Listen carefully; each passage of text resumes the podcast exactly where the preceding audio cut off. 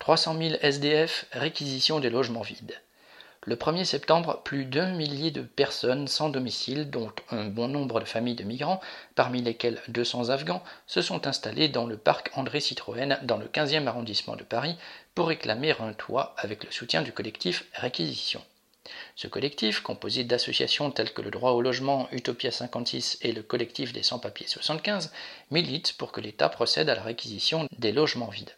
Cela serait bien sûr une mesure d'urgence élémentaire et indispensable pour loger les 300 000 personnes condamnées à vivre dans la rue. Ces 300 000 personnes, loin d'être toutes des migrants arrivés de fraîche date, sont la partie la plus mal lotie des 15 millions de mal logés de ce pays. La construction de logements, comme toute activité capitaliste, doit être rentable.